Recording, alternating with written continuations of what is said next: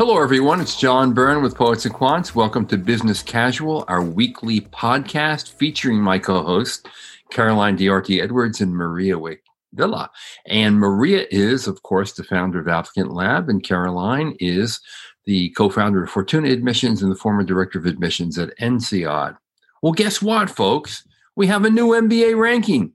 And I don't mean one that's been updated that has been previously published, but I mean one that is brand new and has never been out before. And it comes from an old, venerable media brand in the United States called Fortune. Now, if you uh, younger people have never heard of Fortune, that's understandable, you know, because magazines aren't what they used to be, and even their websites uh, aren't quite magnets for younger people. But uh, Fortune had been a consequential media brand in the business space, along with Business Week and Forbes in the United States. Those were the big three business magazines of yesteryear. And so it is somewhat consequential. And I know that Maria has been eagerly looking forward to this new ranking, right, Maria? Hallelujah. I just, I wake up every morning and I think, will today be the day finally that a new ranking appears? It's like, it's like Christmas in July.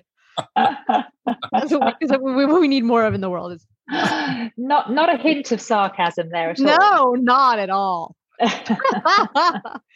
And I know, and I know that Caroline is equally joyous about this occasion. Yeah, yeah. I've long, long had a love affair with MBA rankings, as you know, from my from my dating back to my days of compiling the data for for the rankings publishers when I was back at INSEAD. Oh, of course, that would have been part of your job back then. Yes, it was. It was a thrilling part of my role. I can only imagine the number of eyes that went on that submission to the Financial Times. Yeah, yeah, it exactly. was quite painful. so here's the Fortune ranking. Uh, it's the first time they've done this. Fortune has never really had much coverage of graduate management education at all throughout its, its entire history, which is kind of surprising. But you know they they see this as a potential area of uh, clicks and um, eyeballs, and so this is actually their second MBA ranking. The first was an online MBA ranking uh, that came out earlier this year and was a fiasco. You can read about it at Poets and Quants. And now there's this. And wouldn't you know, the top three schools in order are Harvard, Stanford, and Wharton. Now, I am so surprised. Now, where's INSEAD? Where's London Business School? Where's all the other great schools in uh, Europe and Asia uh, and Canada for that matter? Nowhere to be found because this is an entirely US centric ranking. So altogether, Fortune ranks 69 different MBA programs. And what's really notable is uh, what the omissions are. There's no Michigan Ross. There's no UCLA. There's no USC Marshall School. There's no Emory Goizueta. In addition to the absence, of course, of all the European and Asian players and Canadian players that have become very important to the whole industry. How come? Uh, in part, we believe Michigan, UCLA, USC, and Emory weren't included because they declined to participate. So that's interesting uh, in and of itself, and we'll get to that a little bit later. But I wonder if we can just generally get some reaction from our two experts here about the value of this ranking, if any, to MBA applicants. Maria, want to take it first? I mean, sure. I I you know, look, this ranking feels pretty safe. In fact, it's it almost makes you wonder if they almost finagle their methodology to reverse engineer a list that makes a lot of sense. Uh, as opposed to picking a methodology up front and then saying, okay, come hell or high water, this is the methodology.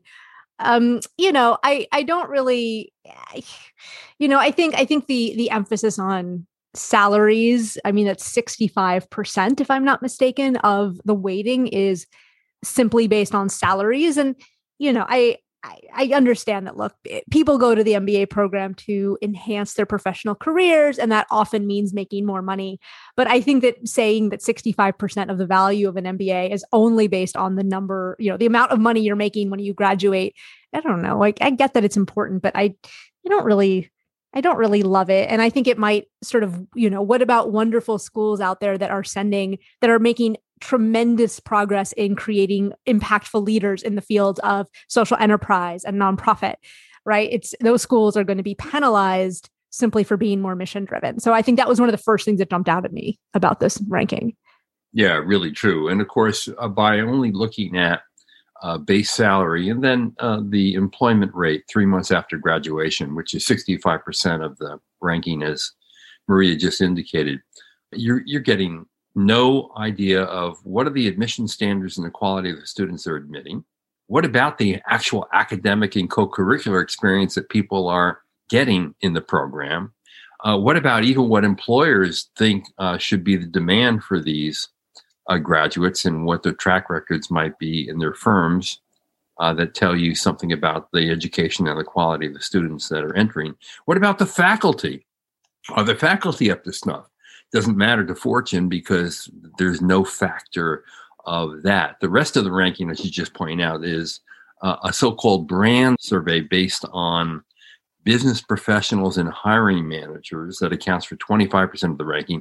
These are not people who actually uh, go out and recruit and hire and even work with MBAs. Uh, they're just what they are, whoever they could find at top companies who willing to respond to the survey. And if in fact they do have an MBA from a from a top school, that's not figured in in this ranking. So in other words, if I go to well, let me pick a school out of the blue. If if I go to Berkeley, right, which would be a bad choice, and I'll tell you why. But but if I go to Berkeley and I say the number one school is Berkeley, and I don't name any others, there's no adjustment or discount uh, for the fact that I'm an alum of the school. And then the remaining 10% is even worse. It's reflected in the number of each school's alumni who are C suite executives at Fortune 1000 companies. So that's reflective of what happened 30, 40 years ago, not what's going on today. And worse than that, it's it's an idea of the economy that's old school, doesn't capture any of the dynamic part of the economy uh, with some of the larger employers of MBAs, including McKinsey, Bain, BCG, which are obviously not Fortune 1000 companies because they're not public companies. Uh, and it doesn't include startups or early stage companies, or really some of the more exciting places that MBAs get to work in today, including social enterprise, healthcare, and other fields. So, uh, you know, that's a real kind of crazy methodology. Caroline, what's your take on all this? Yeah, I think it's very reductive, right? As you said, there are a lot of reasons that people choose to go to business school, and there are a lot of elements of value that that students and alumni get out of the experience. And you can't say that most of that can be summed up as your salary. That also assumes that the main reason people go into business school is to earn a bigger salary afterwards, which is for many people not the case, right? They're looking for more things than just uh, the, the, the largest sum that they could possibly command. So so I think it, you know it, it, it's incredibly reductive. And uh, as you mentioned earlier, you know the lack of international schools really makes my eyes roll. You know it's such a myopic view of the world, and the US has to move beyond this, right? And this has been you know a, an issue in the US for for well, I, I guess for for forever but that you know there's there's a very reductive view of of the world and most people assume that the the world ends at the U- borders of the of the US and um and, and uh, you know I thought that we were getting beyond that.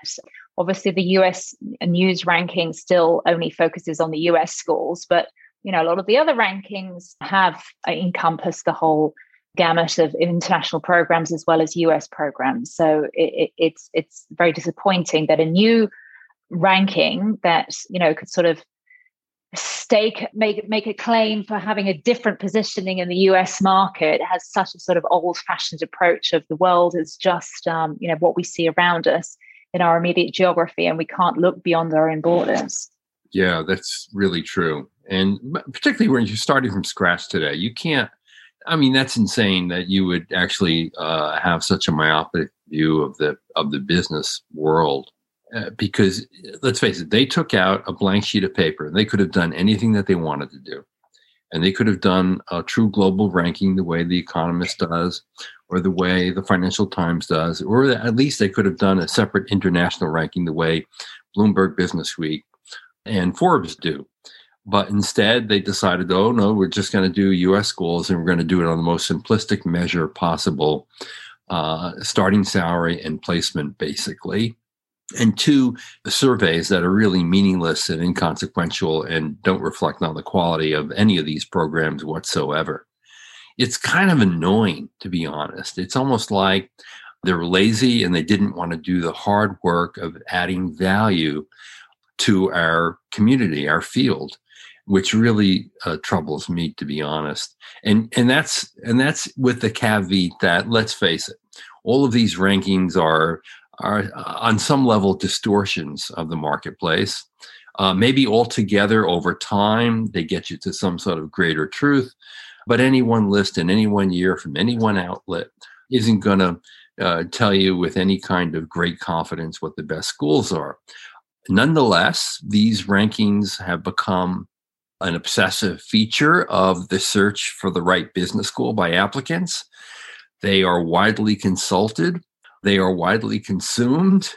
And, you know, a would be applicant who doesn't know a lot about the market could take this list and assume that these really are their choices. And this is their decision set, their consideration set for an MBA. And if they were to do that, uh, they'd be making a huge mistake.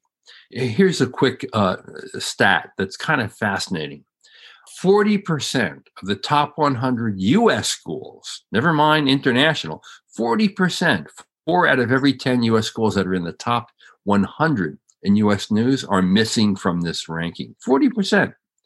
And as I mentioned before, it includes some great schools with world class MBA experiences like Michigan, like Washington University in St. Louis, like USC, in LA and UCLA and Emory in Atlanta and many others. Um, not to mention and London Business School, Paris, IESE in Spain, and many other great schools, Cambridge uh, and Oxford and others.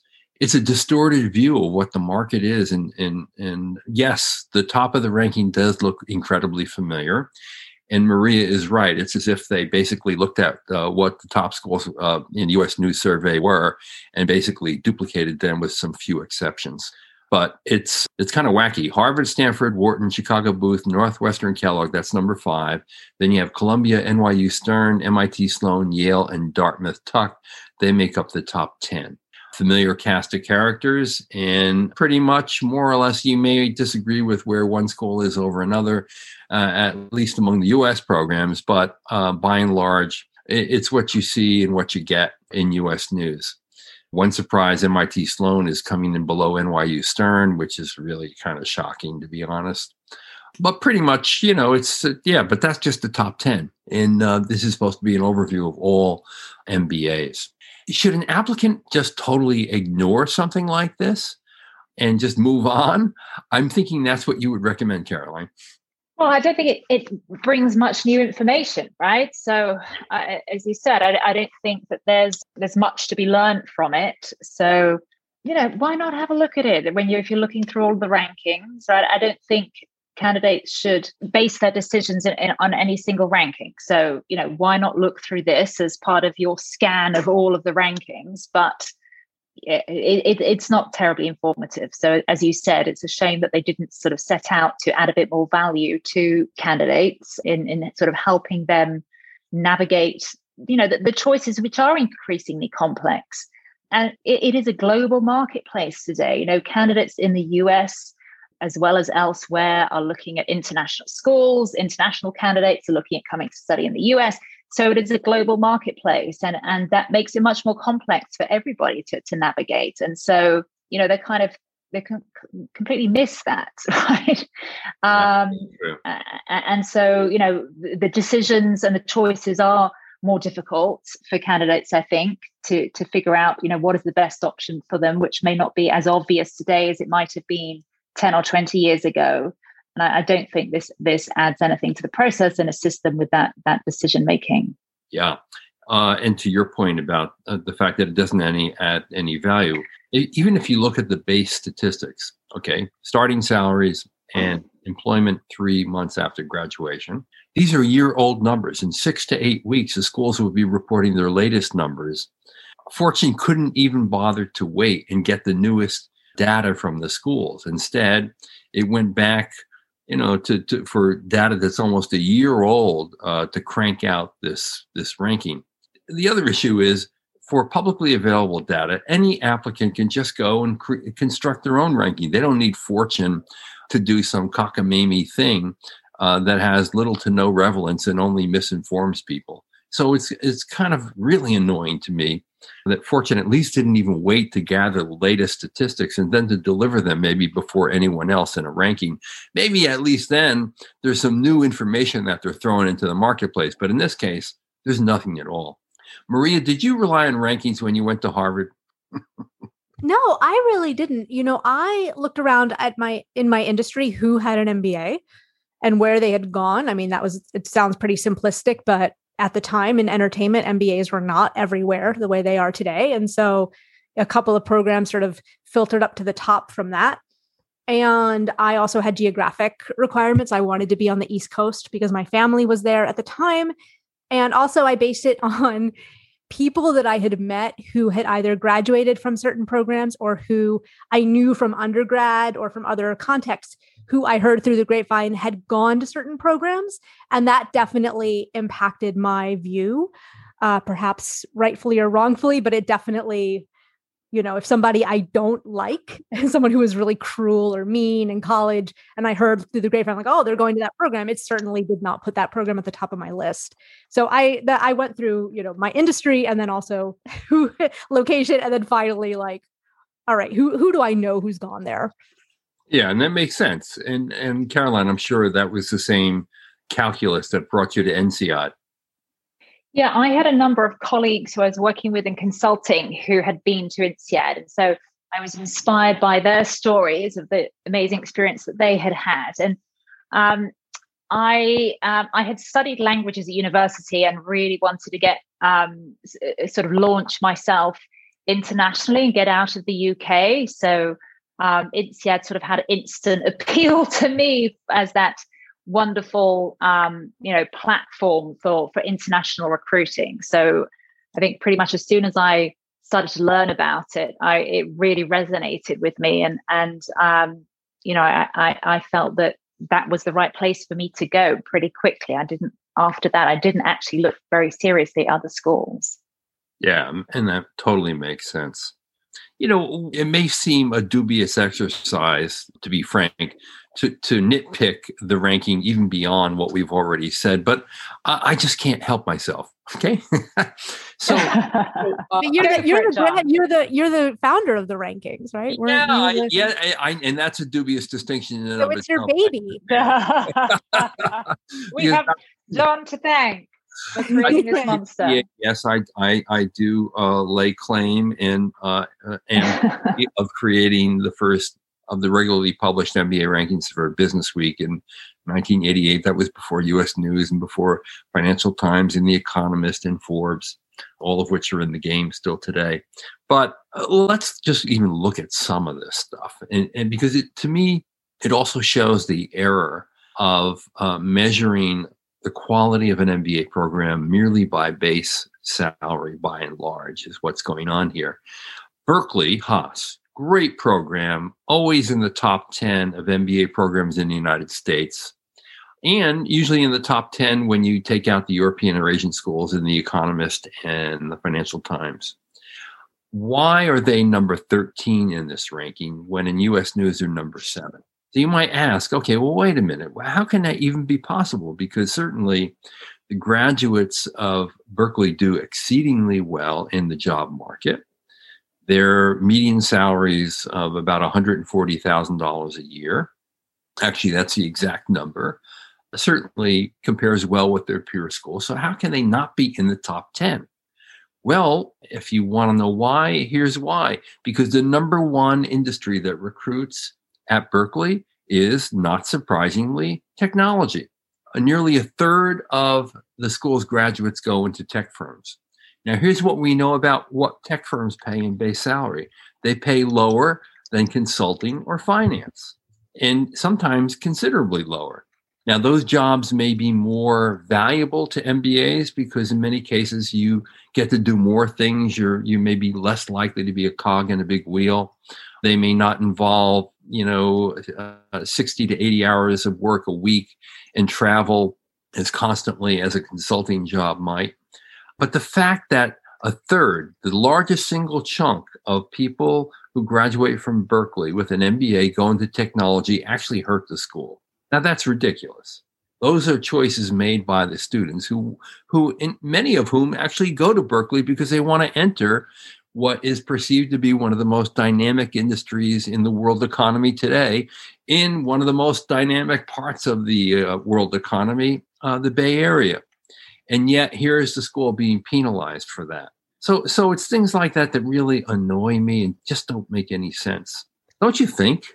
Yeah, I mean, also taking into account the fact that I think a lot of the tech firms give pretty significant equity packages. So that base salary might not match what you would get at, in banking, but you might get fifty, a hundred thousand dollars worth of stock that will vest over time. And will if if the company stock goes up, then the value of, of what you were granted will go up too. So it is a little bit simplistic to only look at base salary. Like one of my one of my classmates dropped out of business school to start Yelp and I'm pretty sure his his salary when he was starting Yelp was probably zero or not that high and today he's doing pretty well. So it's it's it's sort of a simplistic metric to use, I think.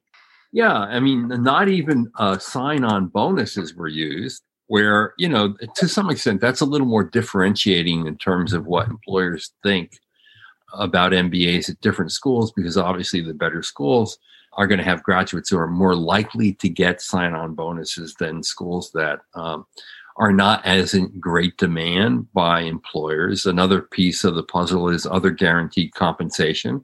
When you have people going into finance in particular, and increasingly in private equity, uh, venture capital, and hedge funds, we talked about this in fact last week. There is something called carry that can that can frankly match your base salary or exceed it in any given year. All of these elements of compensation are completely uh, not uh, covered by the ranking at all. It's only base salary. So, so even on that level, it tells you very little. And then, of course, if you have a large international contingent and they go back to their home countries, and their home countries tend to be, let's uh, say, India and China, you know the compensation levels of people who go there are significantly lower. You work for mckinsey in india and you make a fraction of what you would make in north america or europe. And that's just a reality of those marketplaces that's totally unaccounted for uh, by just taking a single number base salary whether median or average as fortune does and saying this is the worth of your mba and here's another interesting thing I mentioned earlier that 40% of the top 100 MBA programs in US news are missing from this ranking. Now you know if 65% of the ranking was based on publicly available data, meaning things that you could just go to the website and within a minute or two find out what percentage of the class is employed three months after graduation. What did the class make in median and average salary? You can find that out by going to any website within a minute. Uh, and if you couldn't get it in the website because maybe they only reported a median instead of an average or an average instead of a median, a single email to the PR person at the at the school would have given you that information. Did Fortune do that? Absolutely not. So so as a result, if a school just didn't want to cooperate and, and complete the questionnaire, they were not included in the ranking, even though all that Fortune had to do was take a minute to go to a school's website and get that information to still put them in the ranking. It's just laziness. It's just the, it's the worst possible way that any uh, journalistic organization, in, in, in particular, uh, should be cranking out a list like this. Well, here's my advice for everyone ignore this list entirely. Go to others. And when you go to another list, go to multiple lists. Don't just look at any one list. If you if you're going to go and look at a ranking, I mean, the two most uh, prevalent rankings are U.S. News and World Report for the U.S. schools and the Financial Times for a global picture of what's happening. And I think those two rankings have the most credibility and the most authority, even though uh, both of them have significant flaws as well. So that's my advice. What's your advice, Caroline? Yeah, I think that makes a lot of sense. I, I, think, you know, take them all with a pinch of salt. And spend some time understanding the methodology because the, the methodology is basically trying to replicate the decision making process of what is the right school right and and that is very individual to every candidate in fact so the things that they are measuring and the things that they are you know giving a lot of weight in in the ranking may or may not be important criteria for you. So I, I would certainly encourage candidates to always sort of dig into what's underneath all of this because far too often the rankings are just taken at face value. So true. Maria, last words. I think the only ranking people should look at is the poets and quants ranking, which is all rankings. Thank you. You can find that ranking at poetsandquants.com. Again, that's poetsandquants.com. and seriously, let me put it right. I'll tell you why. Because in one single glance, you can find out where every school ranks on all the five most influential rankings which would be U.S. News, Financial Times, The Economist, Forbes, uh, and Business Week. So you go there and you see the latest ranking of all of the five most influential organizations that actually do this and do it somewhat credibly, even though each of those are flawed. And then you see the mashup, mashup of the five rankings, and it's not a simple average. Uh, what we literally do is look at the methodology, and because I do have the dubious distinction of having been in these black boxes, uh, looking at these numbers, I can tell you that some rankings have greater credibility than others based on their consistency over the years or what they're measuring what they're not measuring. So we account for that and come up with our overall composite ranking. And Maria, you are right. That's where you want to look at a ranking. Absolutely. all right. Hey, for all of you out there, uh, thanks for joining us once again it's been fun. We love beating up on rankings, incidentally, and we know that they are overused by most people who are uh, on their journey to a business school. Uh, I know for sure that Caroline and Maria have counseled applicants who've been deciding which acceptance to accept to, and enroll, which which program to enroll in after they've been accepted to multiple programs. And I guarantee you, a discussion of rankings has sometimes come into that conversation. Am I right? For sure. Reluctantly, Caroline agrees, and painfully as well. So, hey, thank you for listening. This is John Byrne with Poets and Quants.